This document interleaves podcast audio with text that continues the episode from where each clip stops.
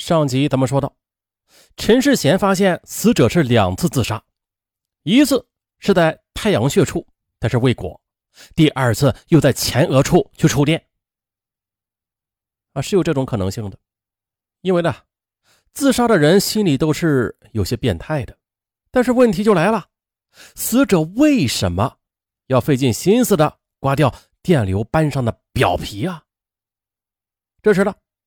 他问无锡市公安局的陈法医：“你们解剖尸体时候有没有发现其他问题啊？”“啊，没有。”“那么胃内的检测有没有毒物啊？”“也没有。”之后，他的目光又落到死者的嘴上，他用手轻轻的掰开了李东明的嘴唇啊，突然的。他在死者门牙上的嘴唇处发现了粘液小出血，由于粘膜的颜色和嘴唇的颜色一样，一般很难引起人注意的。接着，陈世贤马上的又掀起了尸体的嘴唇来观察，又发现问题了。只见口腔内侧的黏膜破了一大块，陈世贤判定这是有人捂住了死者的嘴，这才导致这种损伤的。然而呢，陈世贤他也知道，应该还要有一些证据的。于是他又仔细的去查看尸体，发现死者两眼的上下眼睑的结合膜处有密集的点状片出血，胸前皮肤上也有广泛的密集的出血点。而当时这无锡市公安局呢，就是根据这个原因以及太阳穴处的电流斑，啊，得出李东明触电自杀的结论的。但是陈世贤认为这应该是一种机械性窒息的现象。接着，陈世贤又在李东明的颈上轻轻的划了几刀，顿时的他就看到了右侧脖子皮下有出血点，这就说明颈部被人掐过。他又把李东明心脏和肺取了出来，发现有少量的出血点分布在上边，这又说明啊。胸部内脏有窒息情况，以上异常现象说明死者生前受过比如饿、闷、掐等暴力压迫引起的窒息。据此，陈世贤对其他人说：“据我的判断，这是他杀案件，死者应该是在深夜十一点至十二点被人害的。当时呢，是有人趁着死者熟睡之后的坐在他身上，两腿夹着被子。”死者的双手裹在被子里无法动弹，然后被人强行电死的。啊！大家有些愕然了。接着，陈世贤又把尸检的发现讲给在场的人听。他指着额头和后脑勺两块电流斑，对大家说：“你们看吧，有人刮掉了额头上的电流斑，这就说明有人想要掩饰着什么，但是他却忘记了刮后脑勺的电流斑了。”那电流斑呢？它有被电的灰色的颜色啊，被人刮掉之后呢，就是为了掩饰这种颜色，以防啊被法医发现。无锡市局的一位年轻的法医有些不好意思的说：“哎呀，确实的，我们在检查的时候的确是没有发现后脑勺这块电流斑的，是我们的失职。啊，对了，陈法医啊，那为什么这颈部的表面没有出血点呀？”有人不解的问了：“嗯，你这个问题问的好。那应该是凶手可能是把一条柔软的毛巾或者什么东西放在手底下的，这样的话在脖子表面就没有留下印记了。但是他没有想到皮下会出血。要知道，尸体是不会说谎的。就这样，尸检结束了。中午，研究所的所长敲开了陈世贤的房门，他说道。” 陈教授啊，您真的能够肯定这是一起谋杀案吗？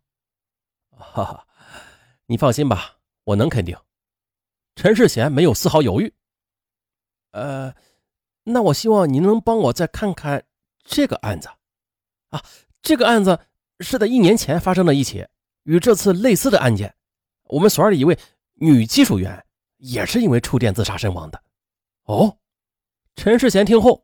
仔细的看了看尸体照片和法医的检验材料，死者是研究所员工周大强的妻子，和李东明一样是触电身亡的。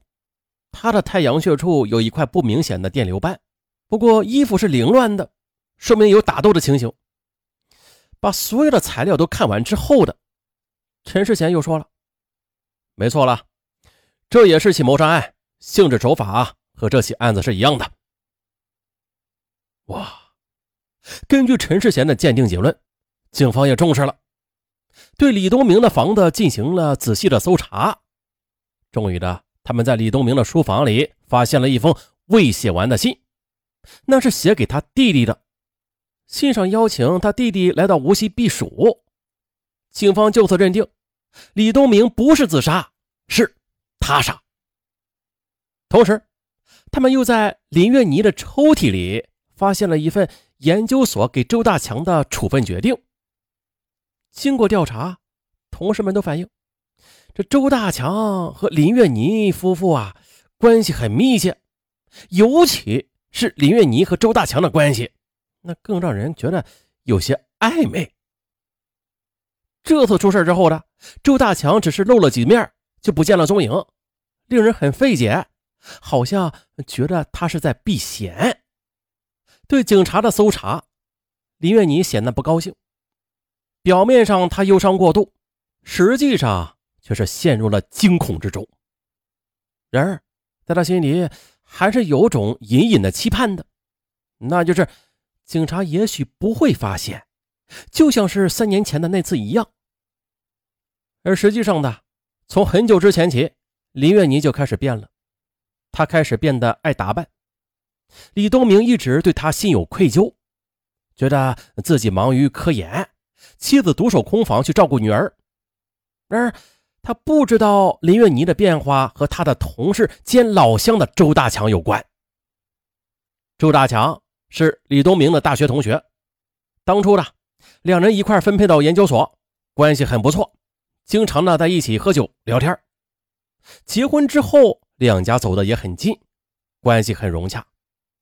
周大强的爱人王平也是本单位的研究员，啊，但是相貌平平，不如林月宁漂亮，这也成为周大强的遗憾。但是李东明他怎么也不会想到。周大强会打自己老婆的主意。由于李东明忙于研究新式武器呢，啊，经常要到边远地区进行实验，这一走就是好几个月。每次走的时候，他都要向周大强打个招呼，啊，把什么照顾妻女的责任委托给他。这对周大强来说是求之不得的事在周大强眼里，李东明和林月妮很不般配的。而林月妮，她也觉得周大强能说会道，两人居然就慢慢的开始眉来眼去了。很快的，趁着李东明出差，两人关系就有了实质性的突破。但是，作为朋友和同事，已经结婚而且伴侣都是军人的周大强和林月妮很明白，迈出这一步，那将意味着什么。可是。两人都已经无法自持了，为了做长久夫妻，他们决定杀死自己的伴侣。一九八二年十月四日星期五，林月妮就到了周大强家。她笑盈盈地说：“我是来看你们买的新洗衣机的。”林月妮的到来令王平很吃惊，因为呢，林月妮与丈夫关系很暧昧。王平和周大强吵过无数次架了，但是她无论如何也想不到丈夫会要了她的命。大家也知道，在八几年那会儿，洗衣机那是个稀罕物。当王平打开洗衣机向林月妮示范时，周大强呢却突然的从后边抱住毫无准备的妻子，将她按倒在地，然后将事先准备好的电线又缠到王平的双手上。通上电之后的王平身体抽搐几下就死去了。接着，林月妮和周大强便伪造了王平触电自杀的死亡现场。林月妮在第一次杀人之后吓得浑身哆嗦，而周大强却镇定地抱住她：“亲爱的，没关系的，这两天呢，你就少露面就是了，你就装作什么也不知道啊，等过了这阵儿就没事了。”林月妮走后，周大强也拿着文件袋就上班去了。九点多钟，他对同事小李说：“哎，小李，我把笔记本落在家里了，我回去取一趟啊。”回到家，周大强便假装发现妻子自杀身亡了。公安局来到之后，哎，也没有发现什么可疑之处。那王平自杀事件引起了轰动，人们议论纷纷，各种猜测和疑问都有。这时的林大强和林月妮的关系还不是太明显，故而的没有引起怀疑。大家都觉得，因为周大强对王平不好，这才导致悲剧的发生的。因此，周大强被记了大过。不过事后这此事啊，也是不了了之了。从此啊，周大强和林月妮那更是如鱼得水了。但是很快的，李东明也有所察觉了。但是他只是跟弟弟提了一些林月妮的情况，并没有声张，因为他是一个非常传统的人，只希望妻子能够回心转意，不再和周大强来往。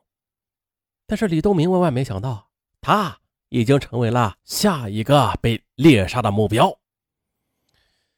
林月妮从李东明的行为上，她也感觉到了，啊，感觉到丈夫李东明察觉了自己和周大强的越轨行为，但是她却丝毫没有悔改之意，反而决定要加紧筹划。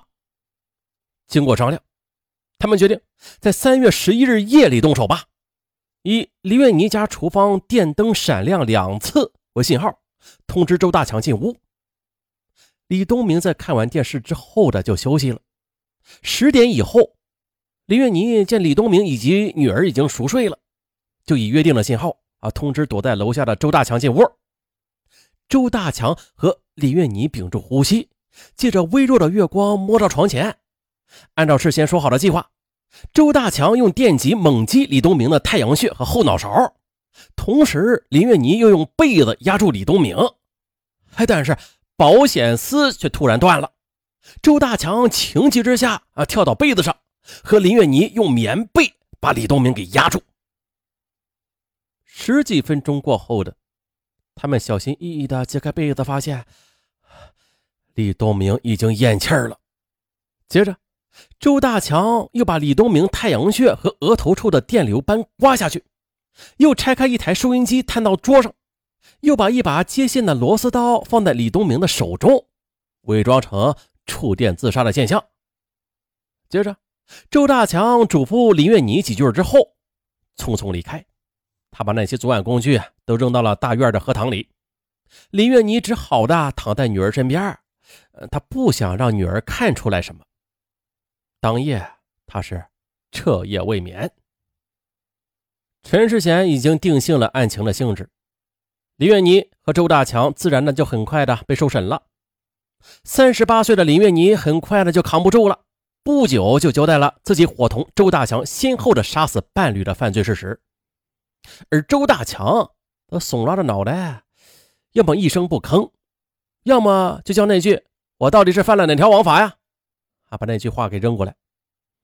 当着预审员告诉他说：“这林月妮已经全部交代了罪行，并且出示了法医鉴定结果之后的，周大强的精神防线也彻底崩溃。他叹了一口气，态度一百八十度大转弯，还麻溜的就交代了作案的全部经过。正所谓啊，天网恢恢，疏而不漏，一起轰动一时的连环杀人案，终于被告破了。林月妮和周大强被判处死刑，执行枪决。啊，这又是一起奸情杀人案，啊，类似的案件真是太多了。那句什么“赌生盗啊，奸生杀”，啊，绝对是有道理的。啊，愿天下无奸。好，本案就到这儿，咱们下期再见。